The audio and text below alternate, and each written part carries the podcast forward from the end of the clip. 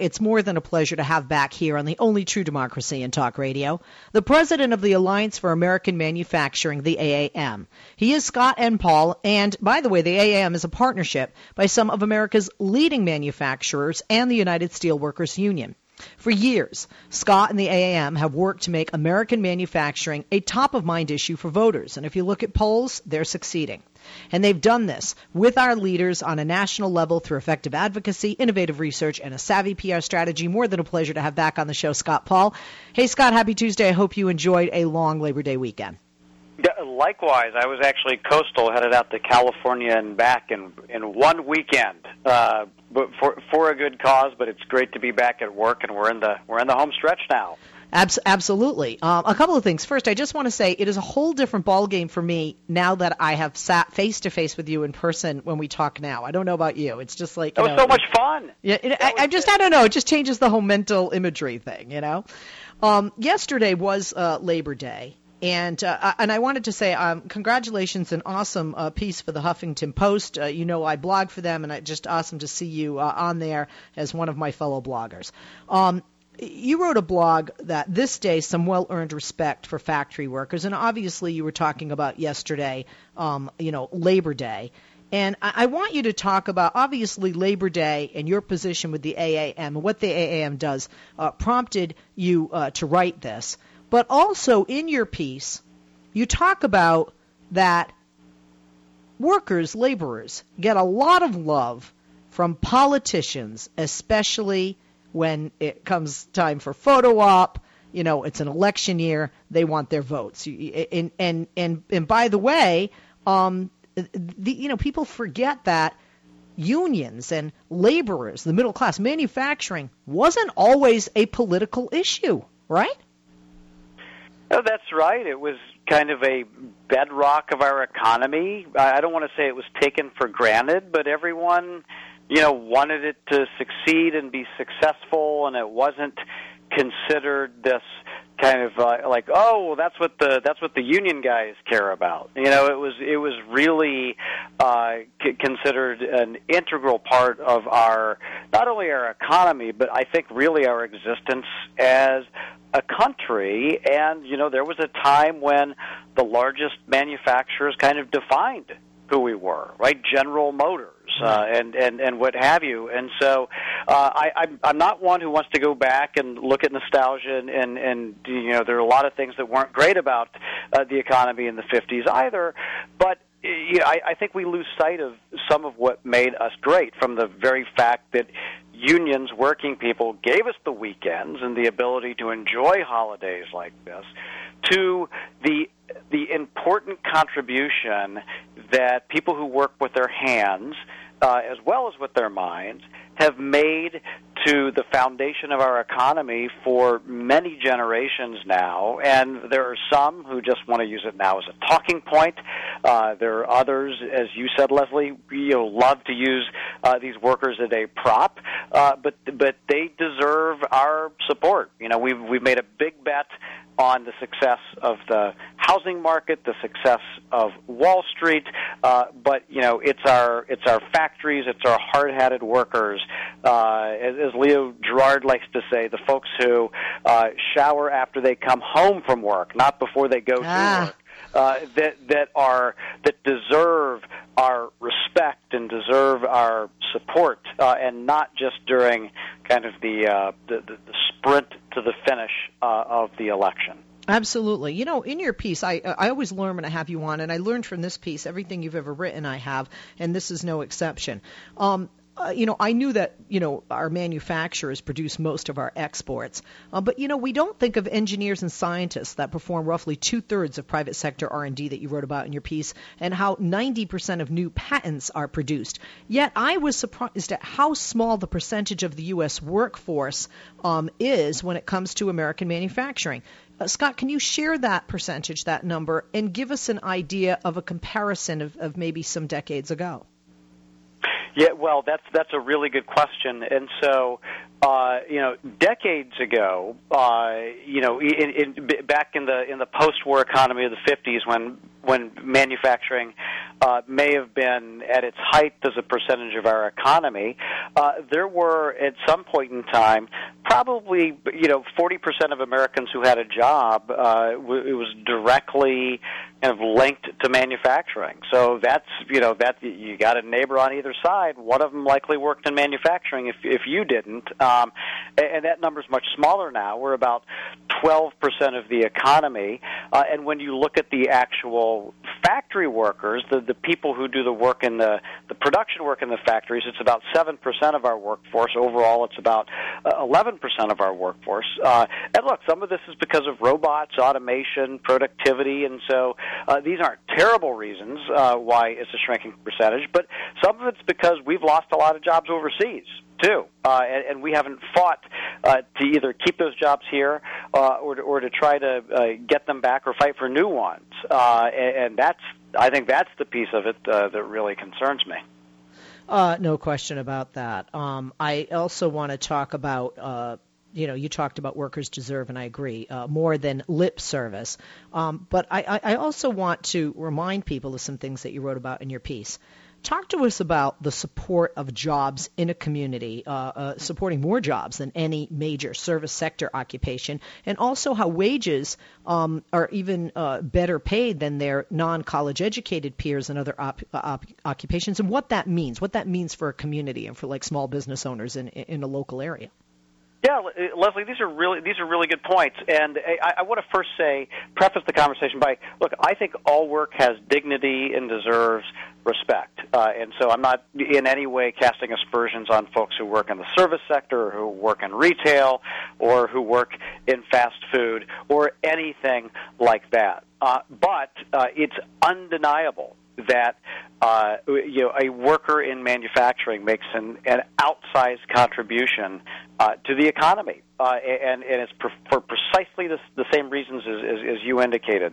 One is the type of work they're doing means that there's going to be something called a supply chain. It's going to involve logistics, which trucks coming in and out of the factory, uh, and it's, it's going to involve not only the production workers, but the engineers, the scientists, the accountants, all of that uh, wrapped into it, and, and when you Uh, think about the average manufacturing job, uh, it probably supports uh, somewhere uh, you know, between three, four, five jobs uh, in the rest of our economy, and, th- and that number is even higher for the really high value-added types of manufacturing, like uh, automobile production uh, and, and airplane production. Now, the other reason uh, that you touched on are, are wages, and, and I think this is also very important. You know, a lot of people like to talk about uh, going to college, getting a four-year college degree uh, as being the pathway to success for, for uh, Americans. And, and look, for, for some people that is undoubtedly true.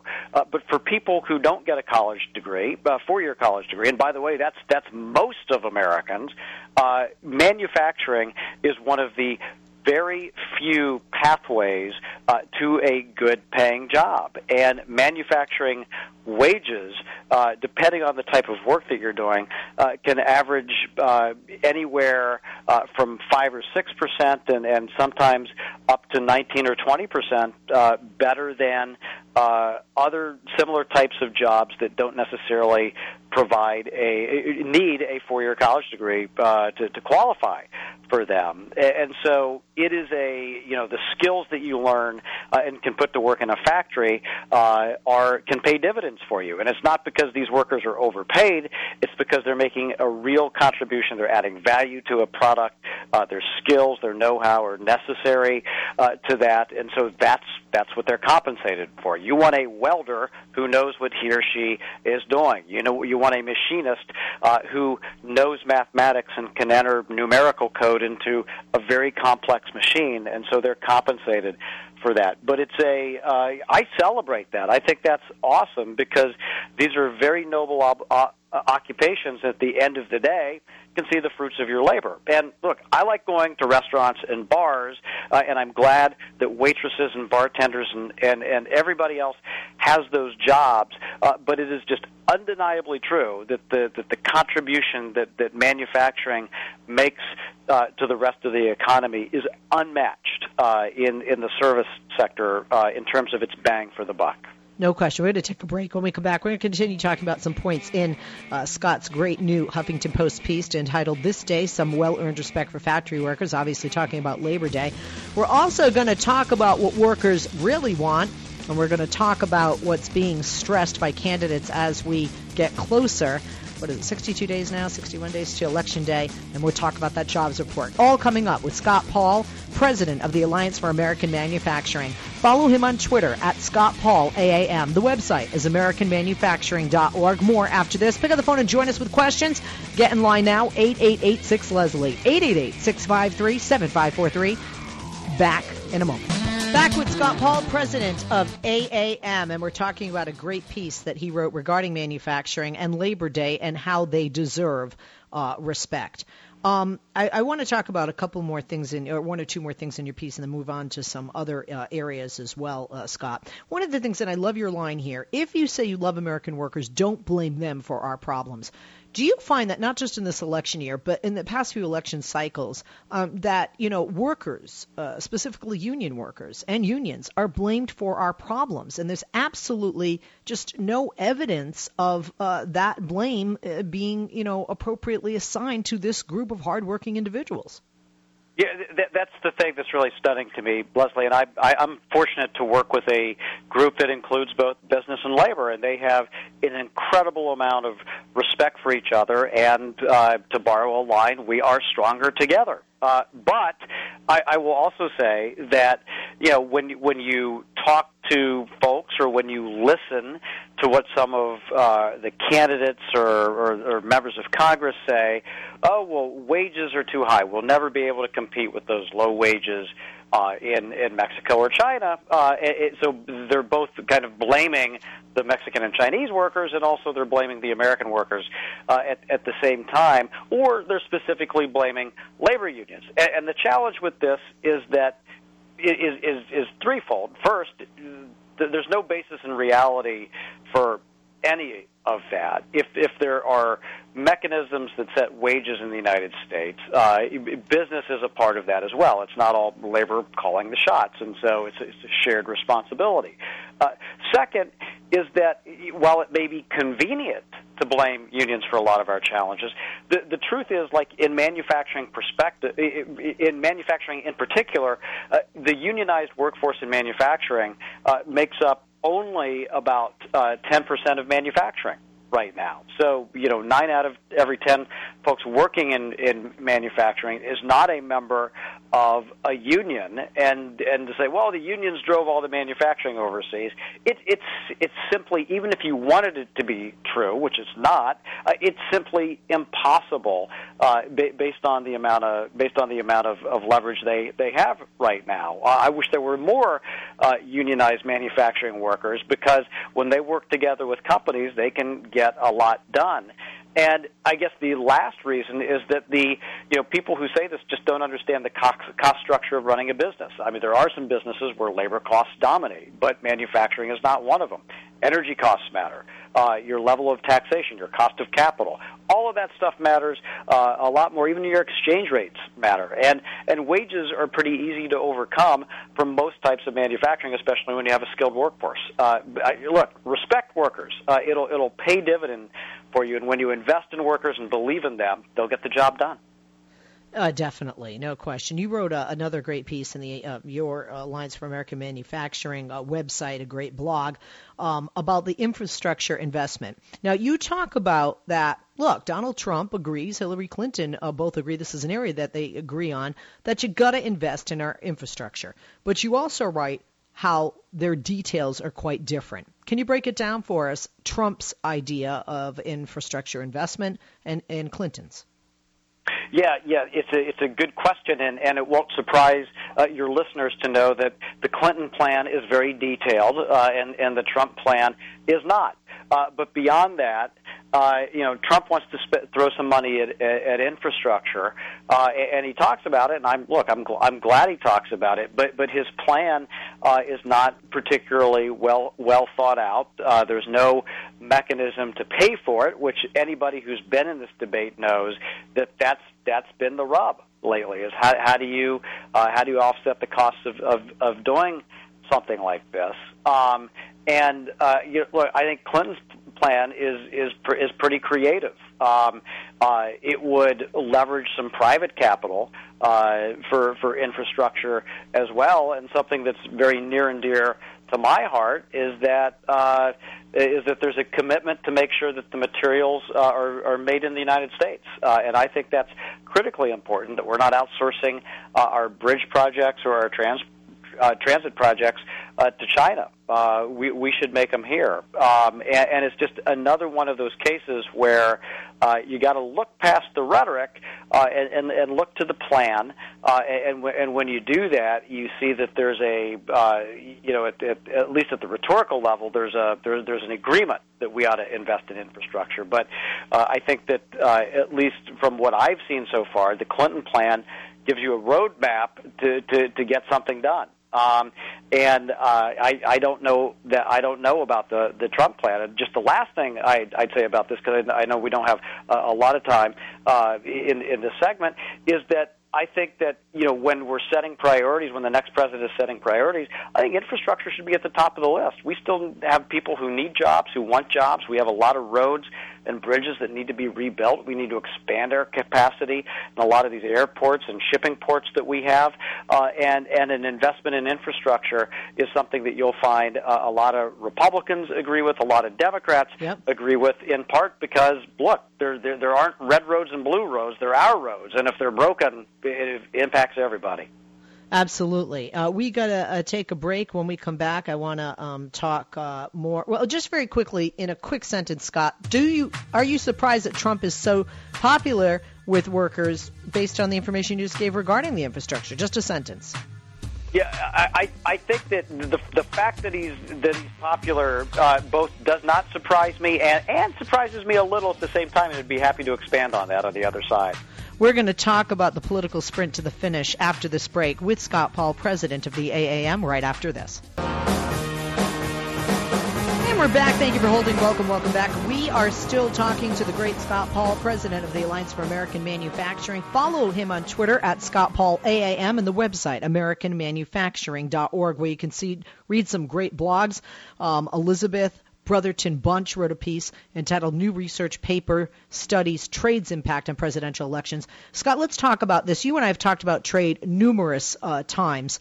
Uh, trade, uh, specifically T P P, is a huge issue, especially it would seem even more so with Democrats or with, with workers who worry that this is a bad deal and this will result in more jobs overseas, and we definitely want the opposite. Uh, yeah, it's it's a, it's a huge deal, and, and you had asked me, you know, if it surprised me that Trump was popular with workers, and I said yes and no, in part because, yeah, there, there's a lot of pain out there. I mean, you, you may not see it again if you're in the Wall Street economy, if you're in a major metropolitan area, you have a professional job. Uh, you know, you look at the stock market, it's rebounded, and so, you know, there's a segment of America that's doing very well, uh, but there uh, is, is another segment uh, that's really struggling uh, and has been for a while, and, uh, you know, it's it's not only uh, white working-class voters, you know, many of whom were in manufacturing, you know, it's it's also in communities of color uh, as, as well, uh, and, you know, Trump has managed to kind of get demagogue this this stuff into a frenzy, uh, but it, but at the core of it, look, there, there's a there's a real point about how uh, the the offshoring of manufacturing jobs, uh, uh, what it's done to our economy, what it's done to the social fabric of our country, uh, what it's done to our politics, uh, and in part because, and and I think this is a, a bipartisan uh, piece of neglect here, because there hasn't been that much attention focused on how to reintegrate uh, these people who have lost their jobs uh, back into our economy, or how to fight for these jobs in the first place. Uh, the, the problem has really kind of boiled over uh, in, in this election, and so, you know, a lot of people, you know, the, the pundits, the the, the the the folks who who live on the coast still kind of scratch their heads sometimes. I know you don't, Leslie, because you talk to your listeners, and, and but they think, well, why, when things are going very well, do we have this this uprising? Uh, and uh, and it is a uh, you saw it in the Democratic primary. Uh, you know, you're seeing it played out now, um, uh, and so it is a. Uh, it, it, it, it, it, it, I think it's a huge concern uh, to a lot of voters, and it's impacted white rural areas. It, it's impacted uh, uh, inner cities, uh, and it, until there's a real plan uh, uh, and some policy changes to try to uh, restore some dignity, to rebuild uh, these communities, uh, to, to restore the social factor, fat fabric, and also to fight for these manufacturing jobs, uh, th- then I think it'll continue to be, uh, you know, a, a real drag on on politics in the way that it will divide people rather than bring them together. There's research out um, that even could provide insight, uh, is written in this piece uh, on uh, the A A M website and in this blog, um, that could offer insight into what even might happen in November at the ballot box and the role that trade and manufacturing will play. Can you talk a bit more about that? Yeah, I sure can. So some very enterprising economists at uh, uh, M I T and some other institutions um, ha- have looked at various dimensions of what they call the China shock, which is what happened to communities around the country when our factories went to China. Um, and they've been able to pinpoint specific industries. They've been able to pinpoint specific geographic areas. And, and look, some of this is not going to be a surprise, like autos, auto parts in the Midwest, uh, furniture and textiles in the South, uh, some aerospace and uh, and high tech in California. Those would be a couple of examples. Uh, and so they've been able to document not only the economic consequences of all of this, which have been severe, you know, more than two million job losses directly attributable Uh, to all to, to what they call this China shock, but but they've also seen the ways in which it's it's impacted our politics, uh, and they were able to go in, look at very heavily trade impacted areas of the country, uh, and see what happened uh, in the electoral cycle, and in those areas that were kind of majority white, that tended to be a little more rural, tended to be a little more southern, but not always. Uh, a, a lot of times what happened is the, uh, the the Democrat or the moderate Republican got got, got kicked out, got defeated, uh, and, a, and a conservative Tea Party Republican uh, g- got put in his or her place. Uh, and, and when this happened in uh, more urban areas that were uh, minority, uh, majority districts, uh, the, the districts got a lot more progressive. Um, and, and some people might say, you know, look, this is a, this is a good thing. Let's wear our, our feelings on our sleeves around politics. But w- what's ended up happening is that, that the Congress has become more divided. It's gotten less done. The frustrations have bu- have built up. So uh, this China shock has even contributed uh, in a in a small but meaningful way uh, to, to the political divisiveness. This we say, and and, and I'm not going to say that the that the correct route is kind of the middle of the road blue dog Democrat route, uh, but but it does. Uh, th- this question does lend itself to to to, to me to, to to to ask also, you know, isn't there a better way? And if we ad- address these issues head on, like the need to have these good paying jobs, the need to deal with our trade policy, uh, would we have less divisiveness in our politics? And the answer is quite possibly so. It's, it's one of the reasons why the T P P, uh, even though Obama uh, and some of the Republican leadership uh, were united behind it, that there's so much opposition uh, to it uh, based on based on that framework, uh, and it's I think it's really unlikely uh, to move forward. Uh, I, I agree with you there. Uh, when we look at the manufacturing, the issue of manufacturing, not just people that are in the manufacturing sector, but where manufacturing matters to voters, and it would seem even most out of the country, even though everybody definitely seems to have an opinion on, uh, you know, infrastructure, T P P at different levels, you know, di- you know, different, uh, you know, some people, that's like their number one issue, some people's number four. But if you look, the swing states are, are really big, Ohio, um, and also that in North Carolina, where this really matters and manufacturing matters, um, the polls would show that uh, Trump's uh, tough trade messaging is not working in North Carolina, but it is in Ohio. Why is that? You, you know, that, that I'm glad you raised that. Um, and I think it has something to do with the Uh, the, the, the, the evolution of when this manufacturing job loss came. For North Carolina, it came a long time ago as those textile and furniture jobs moved off. And so it's kind of been baked into the politics, to the economy.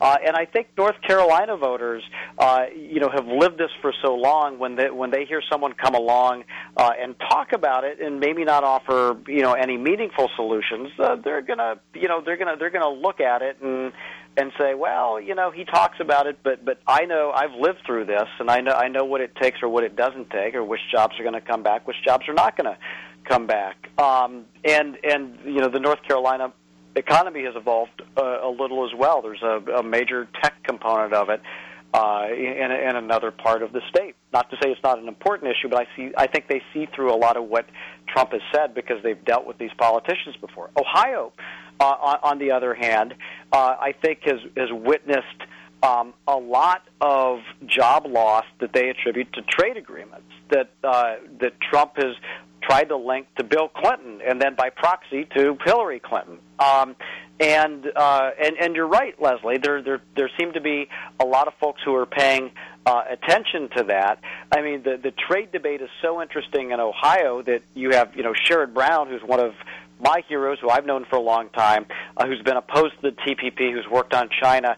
Uh, then you have uh, Rob Portman, uh, who is uh, the, the Ohio Republican senator who's running for re-election, who has now adopted a lot of Sherrod Brown's positions. Uh, and he was uh, on the other side of the issue, say, five, ten years ago.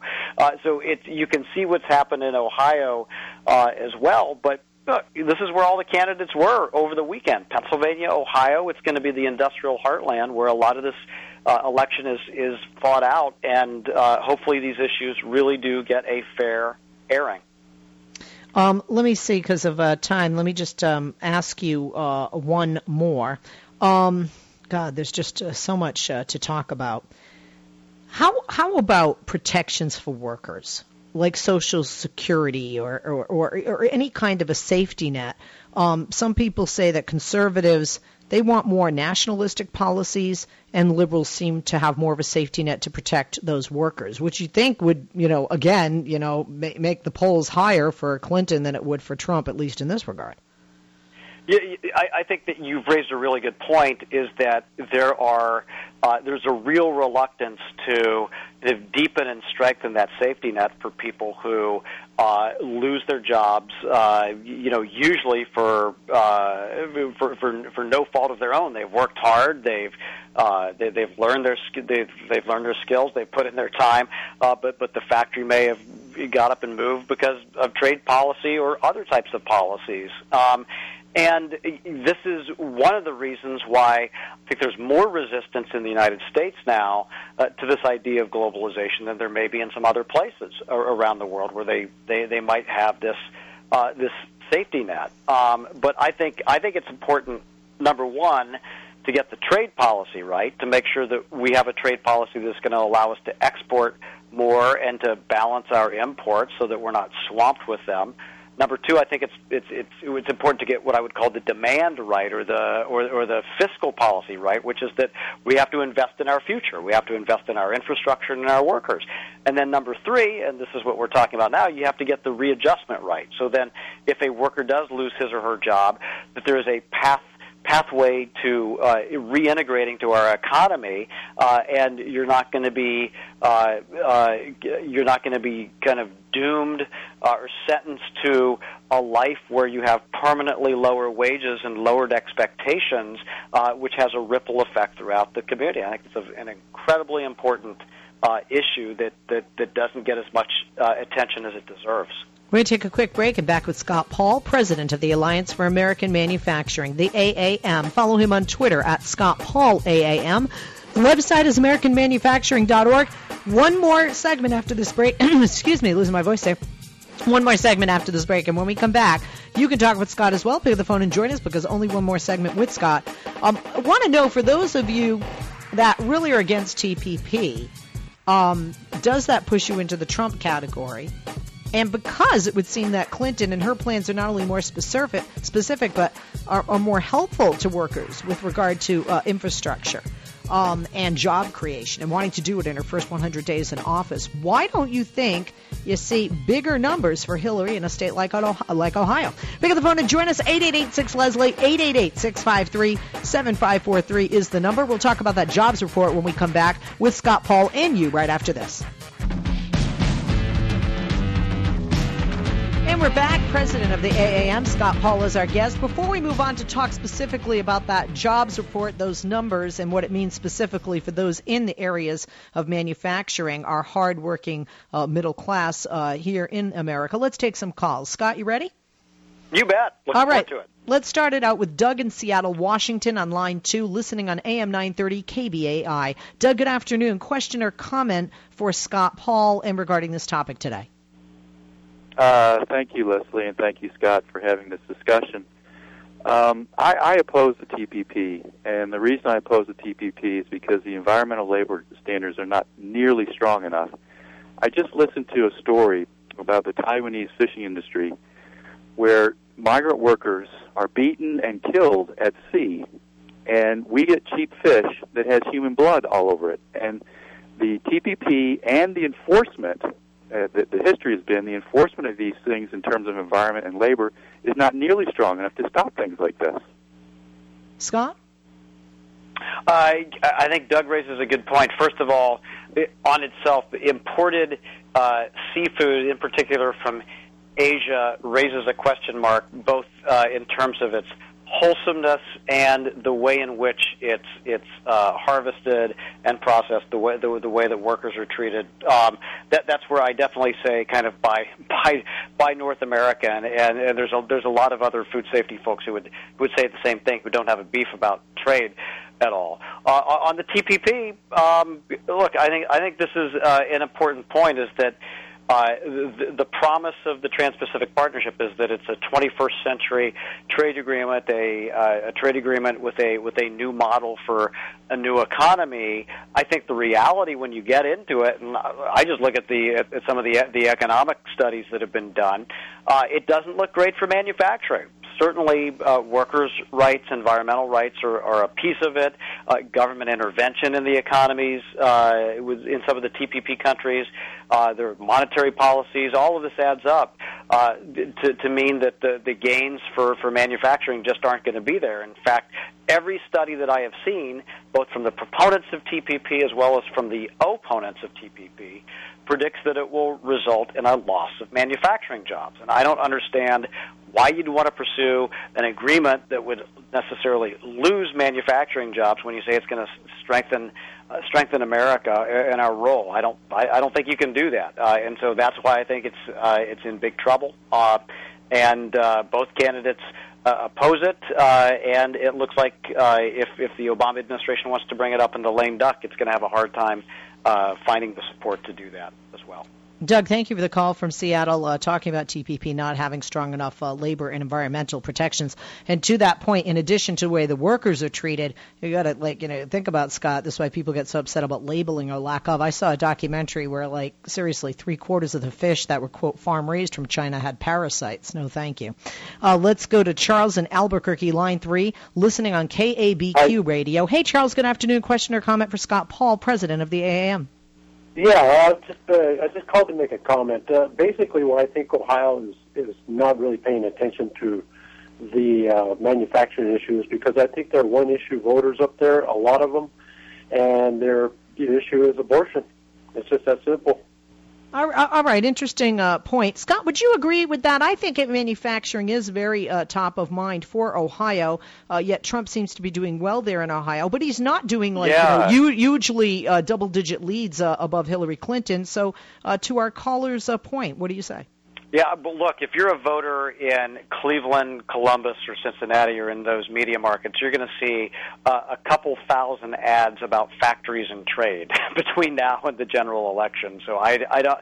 Uh, it, it's going to be, uh, if it isn't on the tops of their minds, uh, it, it certainly will be uh, uh, compelled uh, upon them through the through through through advertising, uh, as was the case four years ago. But but Ohio, like a lot of states, Leslie, just like California, is not a monolith. Uh, the Central Valley is much different from Los Angeles, right? And right. Uh, just as Cleveland's a lot different than Southwest uh, Ohio, and it has always been a, a swing state, a deeply uh, divided state. And so, uh, you know, one candidate or the other will eke out a win, um, but a, a landslide in Ohio is about fifty-two percent because it's just it's always been that way. There's a lot of issues they're concerned or concerned about, but they they do have an outsized share of their economy and manufacturing, and I'm certain it's going to be a factor for Democrats and Republicans uh, when when they go to the polls.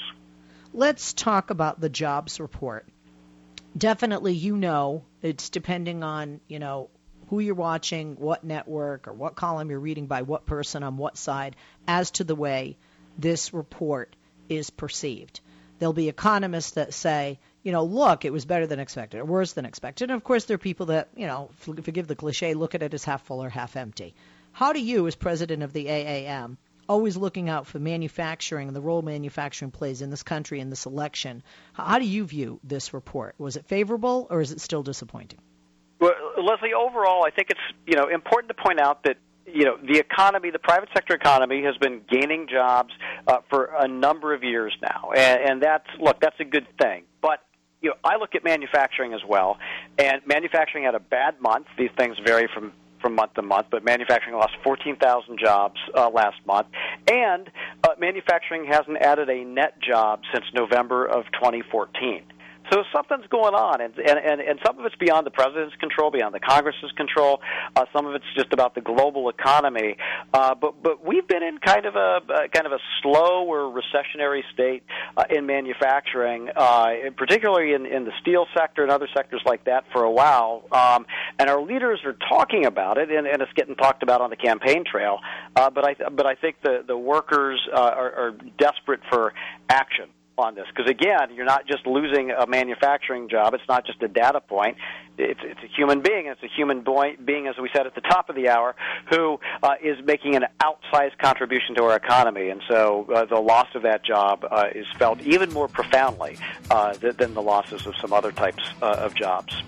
We thank you for being with us, and absolutely love having you on. As you know, Scott, um, you know, you know, you and I have become friends over the years, and I always learned so much. We covered a lot of issues today. Thank you for educating us. Thank you for presenting the truth, and thank you for being the president of A A M and all that A A M does with regard to manufacturing. Follow him on Twitter, folks, at Scott Paul A A M. This is no ordinary sub shop. This is Firehouse Subs. Welcome to Firehouse. Tired of overpriced lunches that underdeliver on flavor? Head to Firehouse Subs, where for a limited time you can get a four ninety-nine choice sub. Choose from a medium smoked turkey, Virginia honey ham, or roast beef. They're custom-made hot subs at a price ready-made to make you smile. Just four ninety-nine, only at Firehouse Subs. Enjoy more subs, save more lives.